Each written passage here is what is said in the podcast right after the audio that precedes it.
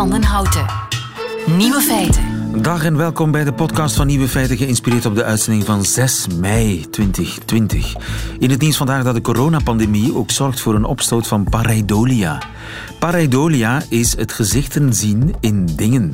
In een stopcontact bijvoorbeeld, een putdeksel, de gevel van een huis, een verfrommelde papierprop, een geroosterde boterham, een stuk boomschors, een opengesneden paprika, een ingezakte soufflé, noem maar op.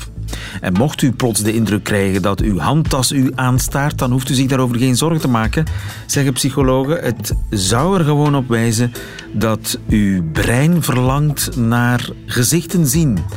Uw verlangen naar sociaal contact wordt zo intens dat uw brein desnoods in de pullover van Mark van Ranst een kop ziet. De nieuwe feiten vandaag. Een microbe kan het einde betekenen van malaria. In Saoedi-Arabië bouwen ze een nieuwe stad ter grootte van België. Waarom houden we eigenlijk niet bij hoe mensen na 2 maanden lockdown toch nog besmet kunnen geraken? En de 94-jarige Queen praat sneller dan al haar Europese collega's. De nieuwe feiten van Nico Dijkshoorn, u hoort ze in zijn middagjournaal. Veel plezier. Radio 1. Moeten we blij zijn met de coronacijfers van vandaag? Mark van Ranst, goedemiddag. Goedemiddag. Ja, 116 nieuwe patiënten opgenomen in de ziekenhuizen. Meer dan de voorbije dagen. Weer boven de magische grens van 100. Daar mogen we toch niet al te blij mee zijn, hè? Nee, maar was een beetje te verwachten. We hebben een lang weekend gehad, met de 1 mei daarbij. Dus dat zorgt voor wat cijfers die dan wat lager zijn. En dan krijg je altijd dan weer een rebound-effect de dag daarna. Dus het zal kijken zijn wat het dan de dagen hierna weer wordt. Pas op, met deze cijfers waren we vorige week wel tevreden geweest. Ja. Dus het toont aan dat het wel naar beneden gaat. Ja. Een weekend geleden of zo was het nog 200. Ja, dat klopt. En dan zaten we plotseling onder de 100. Nu weer een klein beetje erboven. Het was te verwachten.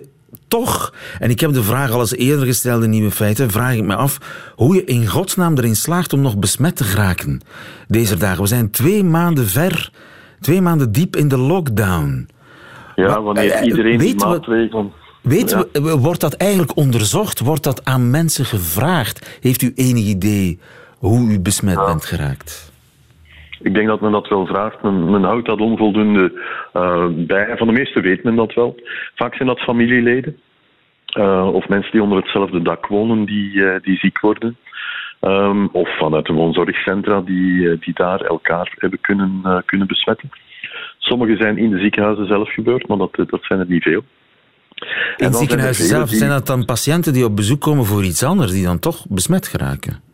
Nee, er zijn mensen die... Pas op, er worden nu ook mensen getest die geen symptomen hebben van COVID, maar toch het virus dragen. En als die in het ziekenhuis komen, wordt die dan ook opgemerkt.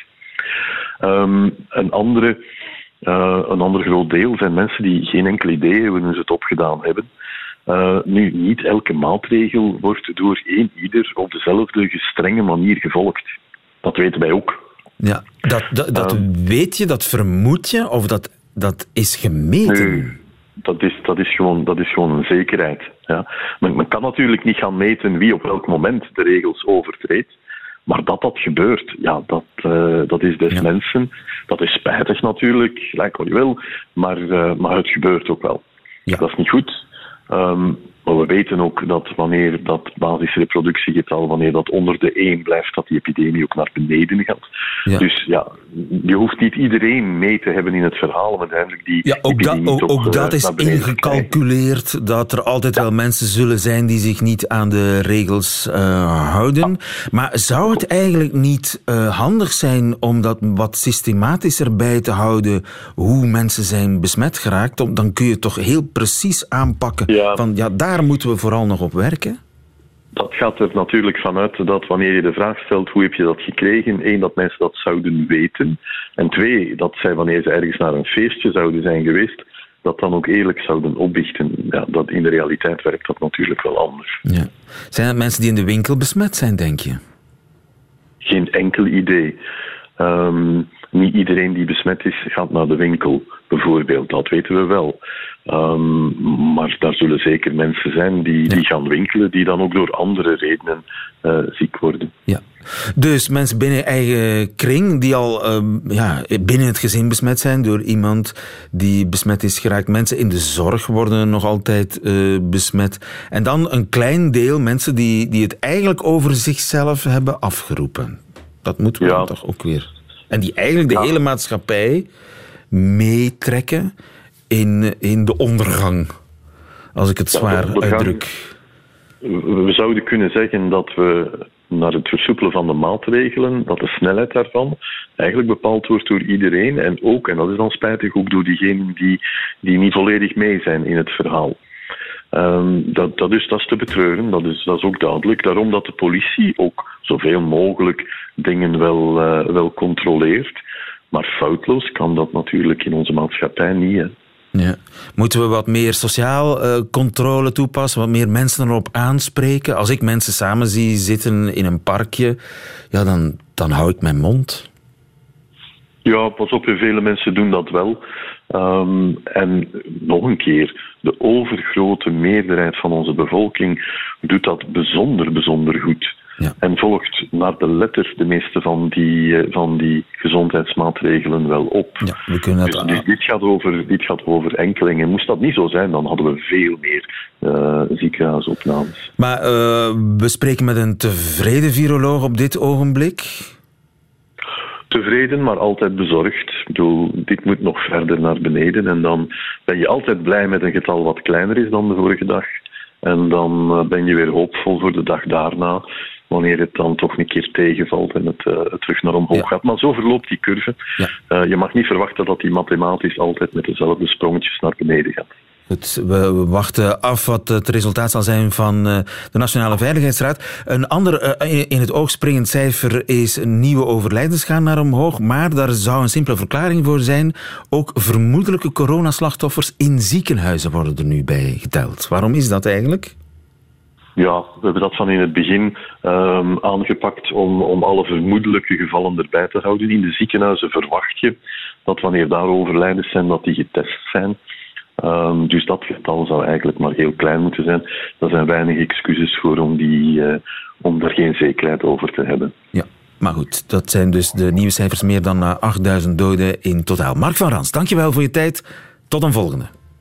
Tot ziens. Dag. Lieven van den Houten. Nieuwe feiten. Een nieuwe stad bouwen, zo groot als België, dat zijn ze dus nog altijd van plan in Saoedi-Arabië. Ondanks de goedkope olie, ondanks de coronacrisis. Jens Franssen, goedemiddag. Goedemiddag, Lieve. Jens, je bent onze Midden-Oostenkenner. Die nieuwe stad, waar komt die? Wel, die komt in het noordwesten van Saudi-Arabië. Eigenlijk mocht je in Sharm el-Sheikh staan, aan de Rode Zee in Egypte, en je kijkt over het water, dan zou je aan de andere kant dat gebied zien waar die nieuwe stad Neom komt. Neom staat voor nieuwe toekomst. De stad, je zei het daarnet, ongeveer moet zo groot worden in oppervlakte als België. En er zou 1 miljoen of meer mensen kunnen gaan wonen. Het is een gebied dat eigenlijk nu woestijn is, maar je hebt er ook heel nauwe kloven, je hebt er gebergtes ook. Het is eigenlijk een heel mooi gebied, heel ongerept. En daar moet die nieuwe miljardenstad gaan komen, want het gaat heel veel geld kosten. Heel veel geld. Het is een stad bedoeld voor dure mensen. Ja, als je kijkt naar de glossy brochures, wordt het een beetje een tuin van Eden in de woestijn. Hè. Er komen nieuwe gebouwen, het wordt aangestuurd met hoogtechnologie. Het wordt een soort, denk maar aan die futuristische films, Metropolis, dat soort dingen. Een soort superstad voor de superrijken wellicht ook. Maar, zegt Saudi-Arabië, het is niet alleen een stad voor de mensen uit Saudi-Arabië. Het moet een soort global city worden met mensen uit allerlei werelden, uit verschillende windstreken. Ik ga heel even citeren. A home for those who can dream big. Ja. Voilà, Lieven, als jij big kan dromen, dan is het voor jou. Ik kan heel big dromen, maar ik heb helaas niet de pockets. Big pockets heb ik helaas niet. Ja, nee, het wordt natuurlijk wel heel erg exclusief om daar te wonen. En dat is natuurlijk een beetje vreemd, want het is een plan, bedacht eigenlijk en verdedigd door de machthebber op dit ogenblik. MBS, Mohammed bin Salman, de feitelijke machthebber in Saudi-Arabië. Maar Saudi-Arabië heeft natuurlijk wel wat problemen. Hè. Je zei het daarnet al, de lage olieprijs, waardoor er de begroting in het rood staat. Wat veel mensen ook niet weten, is dat bijna 1 op de 5 van de Saudis vandaag in armoede leeft. 1 op de 5 Saudis leeft in armoede? Absoluut. Je hebt de elite, de koninklijke familie en een aantal zakenfamilies daar rond, hè, onder meer de Bin Salmans. Maar 1 op de 5 van de Saudis leeft in armoede. Dat komt gewoon uit de officiële statistieken. Dat is een nieuw fenomeen, die armoede in Saudi-Arabië? Nee, die armoede is er eigenlijk altijd al geweest en daar wordt ook niet zo heel veel aan gedaan. En dan gaat het soms om groepen die achtergesteld worden. Je hebt bijvoorbeeld een aantal stammen ook, die niet in de grote steden wonen, die vaak een stuk verarmd zijn. Maar ook in de steden, bijvoorbeeld in Jeddah, heb je in het zuiden van Jeddah, heb je eigenlijk wat halve slums genoemd worden, waar mensen echt nog met open riolen wonen, dat soort dingen. En ja, die goedkopere olie, die zal daar weinig aan verbeteren aan het lot van die armen in Saudi-Arabië. Ja, helemaal. En bovendien, het probleem op de langere termijn is dat Saudi-Arabië nog wel een aantal olievoorraden heeft, natuurlijk, maar er wordt algemeen aangenomen dat een deel van die olievoorraden gewoon nooit uit de grond zullen kunnen gehaald worden. En Saudi-Arabië moet dus net als een aantal van die andere golfstaten proberen om die hele economie te gaan omdraaien naar een soort meer duurzame economie. Want op het moment dat je geen olie meer uit de grond kan halen, wat doe je dan in Saudi-Arabië? Welke jobs kan je dan aan die mensen geven? Wat is het lot van de Saudi-Arabiërs na het olietijdperk? Ze moeten het zichzelf heruitvinden eigenlijk. Voilà. En daarvoor probeert dit regime nu een aantal van die heel erg grote projecten op te zetten. Eentje daarvan in Saudi-Arabië is dus Neom, die nieuwe miljardenstad die gebouwd zou moeten gaan worden. En de bedoeling is dan ook dat met de bouw van die stad, dat daar ook bouwfirma's, technologiefirma's, dat die allemaal in de kring daar rond mee dat ding op poten kunnen gaan zetten. Dus het is de bedoeling om in te zetten op windenergie, op zonne-energie. Natuurlijk, je merkt onvermijdelijk de twee maten en gewichten. Hè. Je zet een groot programma op wat binnen 10 jaar gebouwd moet worden, maar vandaag de dag ga je wel nog lustig olie gaan ompompen. Ja. Om dan met die winsten wel duurzame energie te gaan bouwen. Ja, ik snap ook niet zo goed hoe die enorme stad kan bijdragen tot een nieuw Saudi-Arabië. Want je lokt hele rijke mensen om daar wat te gaan doen. Vakantie te houden? In elk geval niet om daar alcohol te gaan drinken, want dat is nog altijd verboden. Het is de bedoeling dat daar wel degelijk een soort industrie zou gebouwd worden en opgebouwd worden. En let op, dat kan in beperkte mate. Hè. Kijk naar Dubai. Dubai is erin geslaagd om zich de voorbije 20 jaar in de markt te zetten als een transportplek. Als een plek waar ook heel wat diensten worden aangeleverd.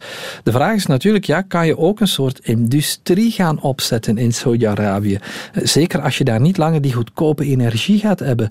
En als je ook, en we moeten daar heel eerlijk in zijn, als je nog altijd in een soort juridisch religieus kader zit, waarin heel wat van de westerse hoger opgeleiden eigenlijk niet willen gaan werken. Saudi-Arabië is, als je bijvoorbeeld kijkt naar de Press Freedom Index, waar wordt gekeken waar zijn de landen waar je nu een vrije pers kan hebben, wat vaak toch een beetje de kanarie in de koolmijn is om te zien of je daar vrij kan leven. 180 landen, Saudi-Arabië staat op 170. Ja. Moet wel gezegd worden, Noord-Korea doet het nog slechter. Ja, maar als je jezelf in de markt wilt zetten als paradijs op aarde, dan moet je daar wel iets aan beginnen doen natuurlijk. Dan moet je daar absoluut iets beginnen aan doen. En daar is denk ik waar toch wel het schoentje knelt bij Saudi-Arabië. Heel mooie plannen, heel mooie glossy brochures, maar als je kijkt naar wat het land vandaag doet, denk bijvoorbeeld maar aan die moord 2 jaar geleden op die Saudische journaliste Khashoggi in het consulaat in Turkije. Ja, als je kijkt naar het Saudi-Arabië van vandaag, dan zie ik zelf de kiem nog niet van die toekomst dromen. Ja, en daar kan geen glowing beach tegenop, want zo'n glowing beach, hoe moet ik mij dat voorstellen? Dat is een lichtgevend strand, dat gaat er ook zijn. Ja, er zijn heel wat futuristische plannen natuurlijk. Er zijn plannen om daar een soort kunstmatige maan te gaan maken. Kunstmatige maan? Een kunstmatige maan. Nu, in het verleden is wel al gebleken, bij de golfstaat, we hebben dat in Dubai ook gezien, er wordt nogal wel eens gedroomd. Hè. De grote vraag is of het ook gebouwd zal worden, maar je weet maar nooit. Hè. In Dubai zijn er dingen gebouwd die niemand voor mogelijk hield. De Saudis willen daar nu nog een schepje bovenop doen. Kunstmatige maan, wellicht zullen er ook kunstmatige eilanden voor de kust komen, dat soort dingen. Maar weet, het is en blijft natuurlijk woestijn. Hè. Ik heb vandaag de dichtstbijzijnde stad, Tabuk. Hè. Ik heb vandaag eens opgezocht wat de temperatuur daarvan is. Het is daar nu op dit ogenblik 31 graden. In de zomer klimt het kweek daar makkelijk naar 40 graden. Mm. Neem dan nog eens klimaatopwarming, reken dan 45. Zou je er willen wonen? Yes. 45 graden, dat is niet mijn tuin van Ede. Dankjewel, Jens Franssen. Nieuwe feiten. Radio 1. De Queen, 94 jaar, klopt al haar collega's in snelheid. Goedemiddag, Jaap de Jong. Goedemiddag. U bent professor journalistiek en nieuwe media aan de Universiteit van Leiden. Ja. En u heeft de snelheid gemeten van de gekroonde hoofden van Europa. Dat wil zeggen van hun corona-speeches. Zijn de verschillen groot? Best, ja. Je ziet wel dat spreeksnelheid is natuurlijk niet het belangrijkste bij zo'n speech. Het gaat natuurlijk om de inhoud, maar het is toch interessant om ook eens hiernaar te kijken. Hoe wordt het uitgevoerd? Hoe wordt die toespraak die vaak door een speechschrijver gemaakt is gepresenteerd? En dan zie je interessante verschillen. En met name dat de Queen, Elizabeth, op haar 94ste jaar echt de koningin met de meeste ervaring, zou je natuurlijk kunnen zeggen, het meeste woorden gemiddeld per minuut uitspreekt. We should take comfort that while we may have more still to endure, better days will return. We will be with our friends again. We will be with our families again. We will meet again. Ja, en vooral dat laatste is ook meesterlijk natuurlijk, hè? Die verwijzing naar Vera Lynn. We'll meet again. Don't know where. Don't know when. But I know we'll meet again. Some sunny day. Vera Lynn in 1939. Het werd het soldatenlied van de Tweede Wereldoorlog. En om op het einde van je corona-speech te verwijzen naar de spirit van de Tweede Wereldoorlog op zo'n subtiele manier, ja, dat is onverbeterbaar, hè? Het is helemaal een meme geworden. Het ging viral. Heel interessant om te zien dat ze heeft het wel uitgesproken, maar het werd niet gezongen of iets dergelijks. Maar iedereen kon deze retorische voorzet inkoppen. Iedereen herkende dat natuurlijk en had het er ook over. En zij spreekt het snelst van alle gekroonde hoofden van Europa. Nochtans kreeg ik niet de indruk dat ze heel snel praat. Ik denk dat het komt door het fragment dat jullie hebben gekozen. Want dat was namelijk het slot van de toespraak, de peroratio. En ja, het past om die woorden wat meer gewicht te geven door ze ook wat rustiger uit te spreken. Ja. Maar echt, zij heeft eigenlijk de langste zinnen gemiddeld. 25 woorden per gemiddelde zin. En die weet ze blijkbaar heel soepel en retorisch handig uit te spreken, zonder dat ze de indruk wekt gehaast te spreken. Ja, want het is toch een koninklijke truc of een retorische truc om je woorden meer gewicht te geven door pauzes te laten vallen tussen de woorden. Dat maakt dat wat je zegt heel belangrijk klinkt. Maar stilte, ook een beetje slomig, vrees ik. Dus je moet daar een tussenweg in kiezen. Dat lijkt me wel, ja. Nu, de koningin Elizabeth van Engeland wordt op de voet gevolgd door deze meneer. Binnen enkele weken is ons dagelijks leven drastisch veranderd. Het coronavirus raakt ons allemaal. In Pauze. Nederland, Pauze. In de Caribische delen van het Koninkrijk Pauze. En in de hele wereld. Pauze. Hij kan het, hè? Willem-Alexander. Sommige dingen van het vak beheerst hij goed. Hij weet dit wel een zeker gewicht te geven. Dit was overigens een tamelijk langzame passage van hem. Hij heeft wat snellere. Maar het klopt dat hij ook echt wel zijn tijd neemt. Heel interessant is dat hij eigenlijk gemiddeld De kortste zinnen heeft, 10,5 woord per zin. Dus zijn speechschrijver laat hem veel pauzes nemen. En toch houdt hij er redelijk de vaart in. Als we het hebben over woorden per minuut, waar zit onze koning, onze vorst, koning Filip, ergens? Woorden per minuut, dat is 116 woorden. Nou, dan ben je aan de langzame kant, hoor. Toch ja. Aan de langzame kant. Beste landgenoten, ons land wordt geconfronteerd met een ongekende gezondheidscrisis op wereldschaal. België bevindt zich vandaag in een cruciale fase om de verdere verspreiding van het coronavirus in te dammen. Ja, lange pauzes wel, hè?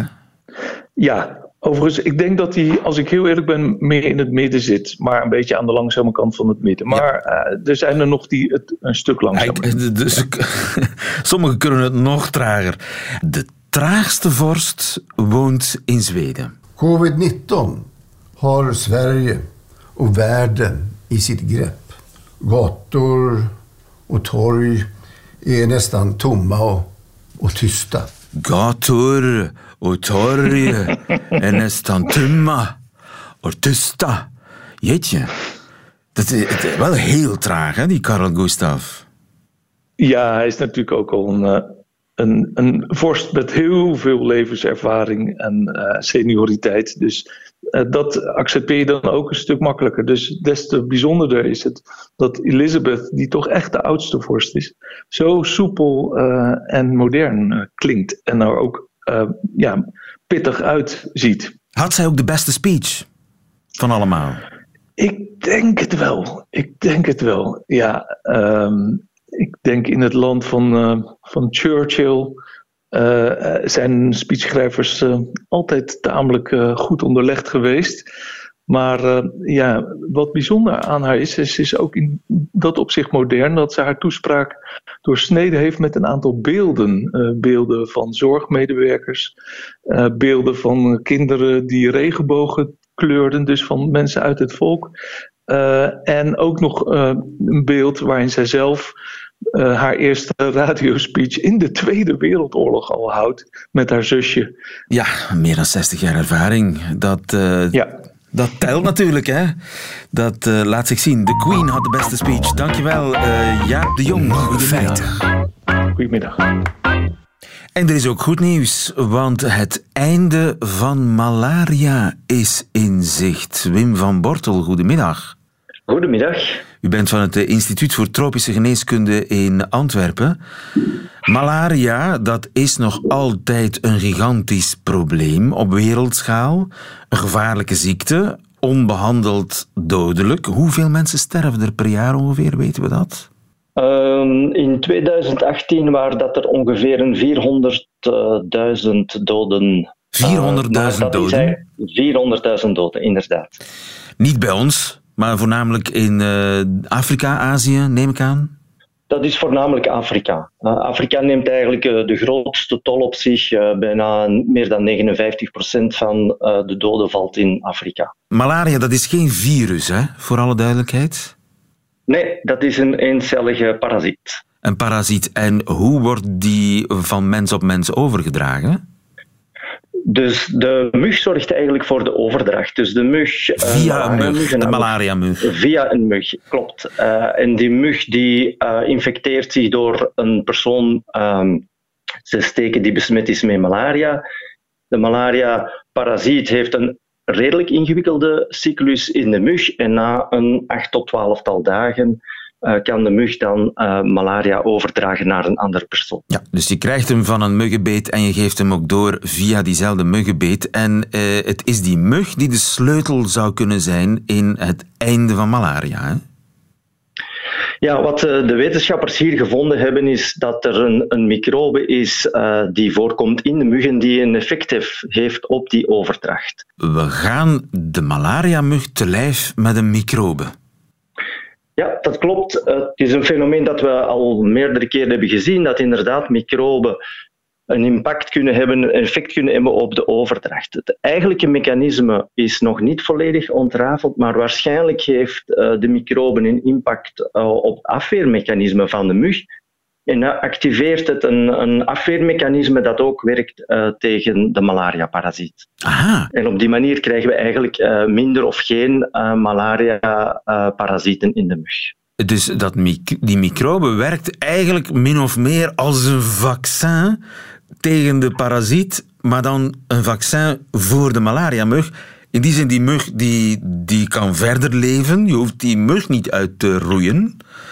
Maar je kan die mug immuun maken voor de malaria-parasiet. Ja, en deze microbe inderdaad heeft voornamelijk een effect op de malaria-parasiet. Er zijn andere microben die inderdaad wel een effect hebben op de muggen en de overleving van de muggen. Vandaar dat dit belangrijk is dat ze een microbe hebben gevonden die enkel en alleen een impact heeft op de malaria-parasiet. En waar ergens zit het onderzoek? Zitten we nog in de labofase? Of kunnen we dit snel uitrollen, zoals politici tegenwoordig zeggen? Ik denk dat we hier nog in een zeer vroeg stadium zitten eigenlijk. In de natuur hebben ze gemerkt dat er maximaal 20% van de muggen besmet is met deze microben, en dit varieert over de seizoenen. Dus we moeten bekijken van hoe kunnen we de muggen eigenlijk met een hoge graad besmetten, zodoende dat ze eigenlijk geen malaria kunnen overdragen. Dat is één zaak. De tweede, we hebben gezien dat deze observaties zijn enkel voor de muggensoort Anopheles arabiensis. Dit is een belangrijke malaria-mug, maar er is nog een belangrijkere malaria-mug, Anopheles gambiae, die echt de belangrijkste vector is in Afrika.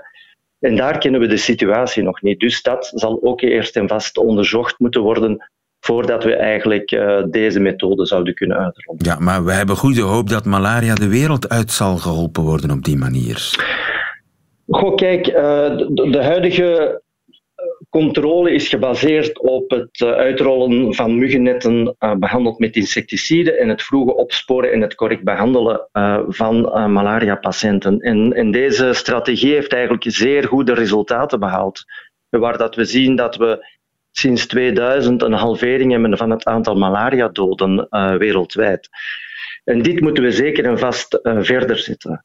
Verder hebben we natuurlijk ook gezien dat we nieuwe strategieën nodig hebben als we nog verder malaria willen terugdringen. En dit is een mogelijk interessante piste, maar ik denk nog niet dat we daar al zijn om deze methode nu uit te rollen. Er zal nog heel veel onderzocht moeten worden voordat we dit in de praktijk kunnen brengen. Ja, helaas moeten we nog even geduld oefenen, maar de strijd tegen malaria gaat verder. Dankjewel in het Instituut voor Tropische Geneeskunde voor ons, Wim van Bortel. Goedemiddag.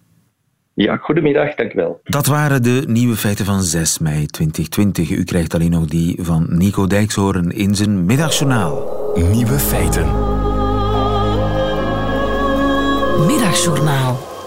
Beste luisteraars, het lijkt erop dat we binnen enkele dagen weer naar de kapper mogen. Voor veel mensen schijnt dan pas het echte leven weer te beginnen. Met je hoofd in een wasbak hangen, kijken naar een systeemplafond waar iemand ooit allemaal verkeerde gaatjes in heeft geboord en moeten luisteren naar de vakantieplannen van je kapper. Dat schijnt voor heel veel mensen het verloren paradijs te zijn. Ikzelf prijs de dag dat mensen mij als een verwarde schrijver gingen zien. Dat maakt alles zoveel makkelijker. Als ik in de supermarkt niet begrijp dat ik de groenten eerst had moeten wegen en allemaal mensen ophoud bij de kassa, dan wordt mij dat vergeven. De mensen achter mij, ze kijken naar mijn haar, ze kijken naar mijn verweerde kop en ze zeggen: hij is een schrijver, hij kan er niets aan doen. Overigens, nu ik het erover heb, ik vind dat misschien toch wel de grootste moderne vernedering, als een kassameisje je groenten moet laten wegen, omdat je het zelf bent vergeten. 14 lullige spersiebonen in je zakje. En dan weet je wat die mensen thuis gaan zeggen. Die schrijver, hij is nog steeds alleen. Niemand wil hem. De kapper. Waarom willen mensen daar zo graag weer naartoe? Een bezoek aan de kapper is voor mij een opeenstapeling van alles waar ik doodsbang voor ben. Allereerst het naar mijzelf moeten kijken. Hoe lang loop ik al in de ronde met het hangende oog. En dan het gedoe, met het converseren. Wat is nou de gewoonte? Praat je via de spiegel, terwijl je de heup van de kapster tegen je oor aan voelt drukken? Of draai je je steeds om, waardoor de kans bestaat dat je met het asymmetrisch geknipte hoofd van een zwakzinnige thuiskomt. Wat ik ook niet fijn vind, iedereen luistert mee in die zaak. Ze doen vlak achter je op hun stoeltjes net alsof ze een tijdschrift uit 1979 lezen. Maar je weet, ze horen alles. Je zit aan 9 wildvreemde mensen uit te leggen dat ze in Griekenland allemaal blauwe deuren in hun huis hebben. Daarom neem ik mij voor om dat anders te gaan doen.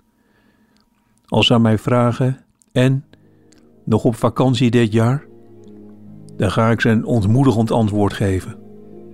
Ik zal zeggen, vakantie, tja, vakantie, ik weet het niet. Ik heb last van vliegende klaplong. Als ik uit een vliegtuig stap, dan loop ik leeg als een ballonnetje. Klap, hoor je? Vakantie, daar droom ik van. Maar ik lig altijd in een kamer van 50 graden Celsius te zwaaien naar de mensen op het strand. Dus ja, vakantie, nee. Dat zit er voor deze vliegende klaplongleider even niet in. Kort in mijn hals graag. En zo knippen dat je mijn oren niet ziet.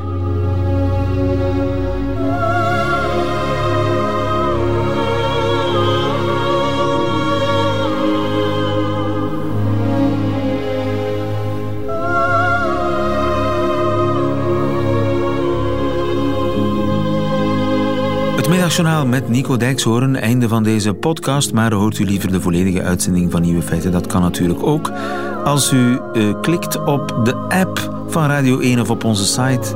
Daar vindt u overigens nog veel meer fijne podcasts. Tot een volgende keer.